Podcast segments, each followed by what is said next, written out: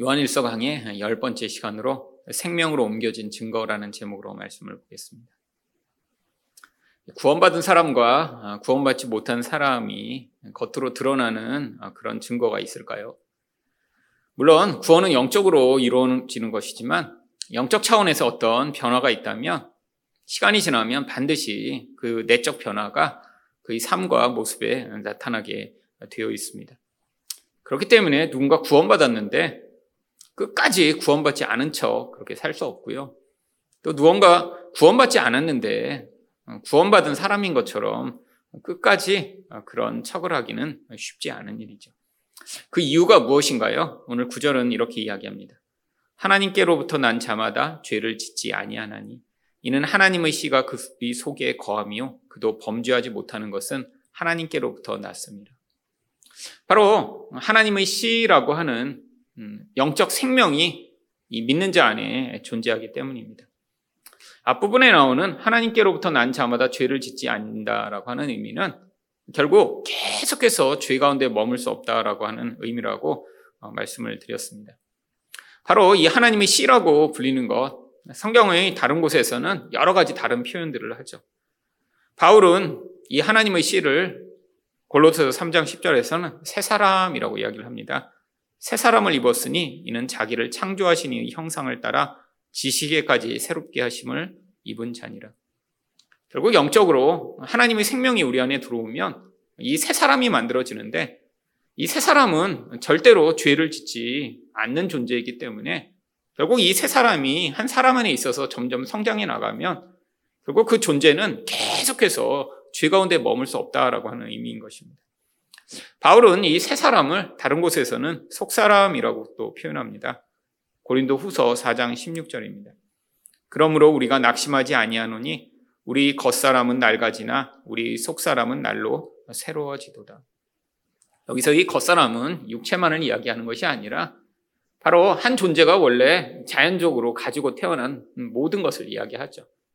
하나님은 우리라고 하는 이 존재 안에 바로 이 속사람을 만드시는데 이 속사람이 그대로 머물러 있는 것이 아니라 하나님이 날로 새로워질 수 있도록 은혜를 베푸심으로 말미암아 결국 그 존재가 그 안에서 자라가게 된다라고 하는 것입니다.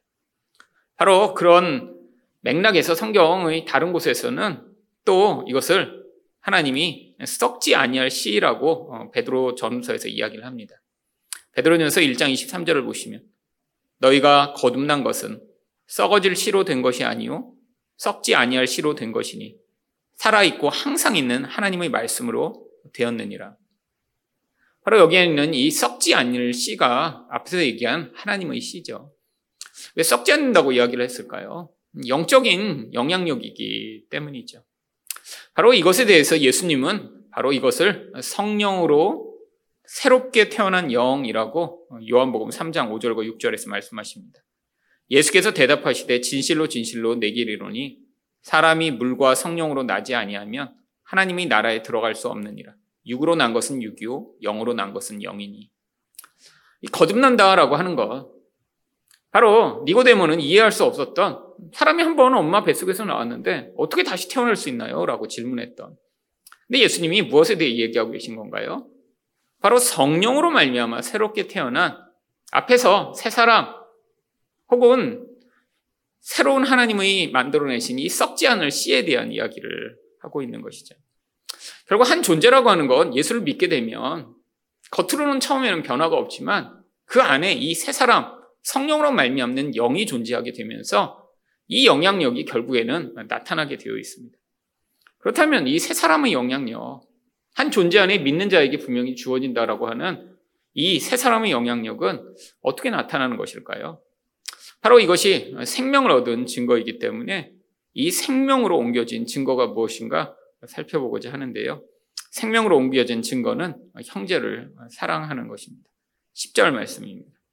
이러므로 하나님의 자녀들과 마귀의 자녀들이 드러나느니 무릇 의를 행하지 아니하는 자나 또는 그 형제를 사랑하지 아니하는 자는 하나님께 속하지 아니하느니라.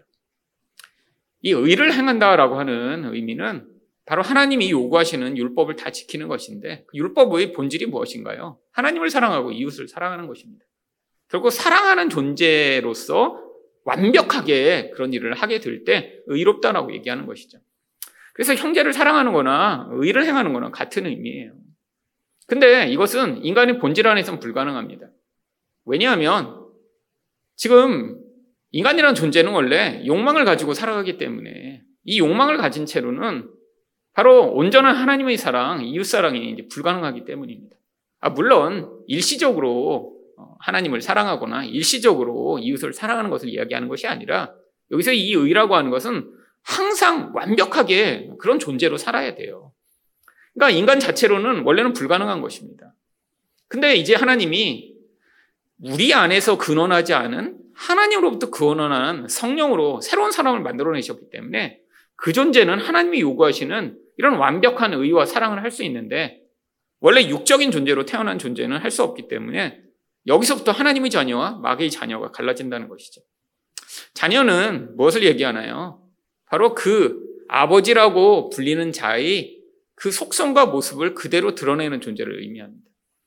결국 이 마귀라는 존재의 가장 본질적 속성이 욕심으로 말미암아 절대 사랑할 수 없는 존재라고 하는 것이죠.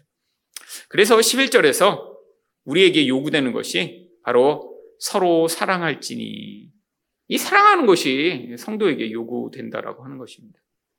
그래서 요한은 바로 이런 하나님의 자녀가 아닌 대표적인 사람을 12절에서 이렇게 예로 듭니다. 가인같이 하지 말라. 그는 악한 자에게 속하여 그 아우를 죽였으니 어떤 이유로 죽였느냐? 자기 행위는 악하고 그 야우의 행위는 의로움이라. 결국 가인의 예를 들죠. 근데 이 가인이 왜 등장하나요? 바로 이 마귀에게 속한 마귀의 자녀의 가장 본질적 특성을 보, 여주는 자기 때문입니다. 결국 가인은 스스로 뭐 그 동생을 질투하고 자기 행위가 인정받지 못해 아벨을 죽였지만 성경은 뭐라고 얘기하나요? 악한 자에게 속하여. 다른 말로 얘기하면 마귀의 자녀였다라고 하는 것이죠. 그런데 왜 이런 일이 일어났나요? 창세기 4장 7절을 보시면 내가 선을 행하면 어찌 낯을 들지 못하겠느냐?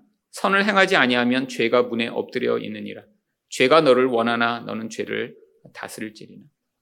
인간이라는 존재는 영적으로 하나님에게 속하지 않으면 바로 여기 죄라고 이야기하는 이 마귀라는 영향력 아래 속할 수밖에 없는 존재라는 것입니다.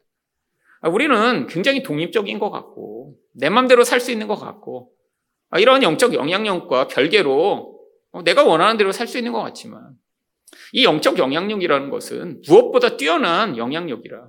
인간이 아무리 노력하고 애쓰고 아무리 놀라운 능력을 가져도 이런 영적 영향력에서 자유를 얻을 수 없는 것이죠.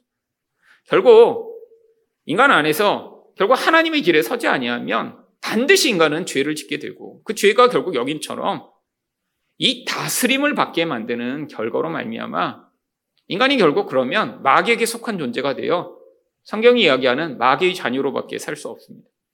아, 그래서 세상에 사는 사람들이 다 그냥 잘 사는 것처럼 보이지만 하나님의 관점에서는 하나님이 요구하시는 사랑의 모습은 갖지 못한 자기 욕심을 위해 살아가는 그냥 마귀와 똑같은 존재인 것이죠. 마귀는 눈에 보이지 않는 것이고 인간은 그 마귀와 똑같은 모습을 가지고 살아가는데 눈에 보이는 모습으로 살아갈 뿐이니까요. 결국 그래서 13절에서 형제들아 세상이 너희를 미워하여도 이상히 여기지 말라.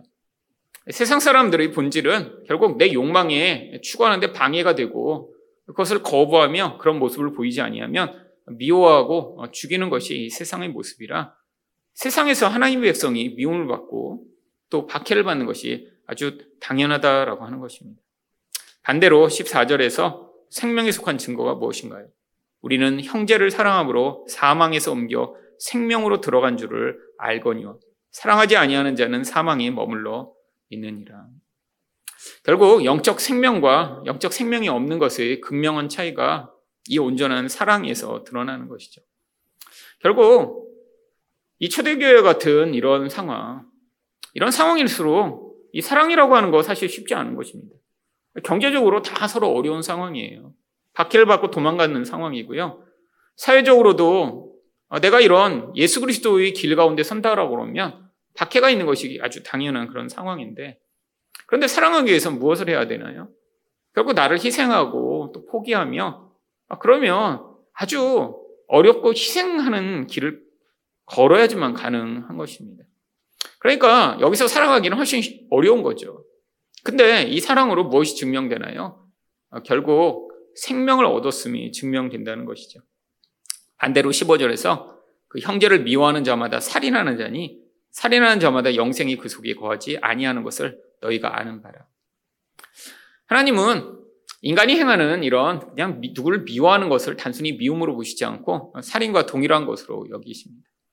이 살인이라는 게 무엇이죠? 나의 유익에 부합하지 않는 어떤 존재가 없어져 버렸으면 좋겠다라고 생각하는 것이죠. 그래서 누군가를 향한 미움을 예수님도 살인이라고 말씀하십니다. 마태복음 5장 21절과 22절입니다. 옛 사람에게 말한 바 살인하지 말라 누군지 살인하면 심판을 받게 되리라 하였다는 것을 너희가 들었으나 나는 너희에게 이르노니 형제에게 노하는 자마다 심판을 받게 되고 형제에 대하여 라가라 하는 자는 공회에 잡혀가게 되고 미련한 놈이라 하는 자는 지옥불에 들어가게 되리라. 사실 인간이 다른 사람을 향해 반응할 수 있는 이 다양한 부정적 감정. 누군가를 미워하는 이유는 무엇인가요? 내가 원하는 내 생각대로 누군가 하지 않거나 내가 그를 통제할 수 없거나 혹은 나에게 유익되지 않을 때 다른 사람을 미워하게 됩니다. 그리고 또한 그 미움과 함께 여기 나와 있는 이 분노라는 감정을 쏟아내게 되죠. 여기서도 형제를 향해 라가 바보라고 부르는 거죠. 아니, 바보이면 자기에게도 유익이 되지 않을 뿐더러 그 바보라는 대상 때문에 나도 손해를 얻게 되는 일이 있을 테니까. 결국 그 대상을 향해 미련한 자, 바보라고 부르며 욕하게 되는 이 모든 일이 영적으로는 살인과 똑같다라고 하는 것입니다. 우리는 행위적인 것만 보면서 누군가 직접 죽여야 악한 인간이라고 하지만 하나님의 관점, 이 사랑이 없는 모든 존재가 행하는 모든 일은 사실 육체로 살인을 하거나 마음으로 살인을 하거나 다 마귀와 같은 모습으로 살아가는 하나의 특성이기 때문에 모든 것이 다 살인이며 하나님 앞에서 죄악인 것이죠. 그래서 이 땅에서 여전히 우리가 이런 생명을 얻은 자이면서도 내가 이 마귀와 같은 모습으로 살아가고 있지 않은가 우리가 늘 고민을 해야 하는 영역입니다. 결국 우리 안에는 이 두 가지 마음을 계속 품고 살아갈 수밖에 없어요. 예수를 믿는다고 해도 이 영적 생명이 이 세 사람이 한 존재를 완전히 다스리고 온전하게 만들어 한 존재가 이렇게 온전히 사랑만 하고 살아가게 만든다면 얼마나 좋을까요? 근데 대부분 어떤 일이 벌어지나요? 엎치락 뒤치락 이 두 존재가 우리 안에 싸워가며 결국 이 옛사람이 만들어내는 결과가 얼마나 고통스럽고 파괴적인가를 깨달아가며 결국 무엇을 선택하게 되나요? 그 자리에서 이 옛사람이 점점 힘이 약해지고 죽임을 당한 만큼 우리는 이 새 사람을 선택해 나가며 이 새 사람이 우리 안에서 드러날 수 있도록 하나님의 은혜를 간과하는 자리에서 결국 우리가 이전과는 다른 사랑하는 자리에 서게 되는 것입니다. 바로 이런 사랑하는 모습으로 세상을 살아가심으로 우리가 하나님의 자녀라는 사실을 증명하고 또 그 사랑의 열매를 누리시는 여러분 되시기를 축원드립니다.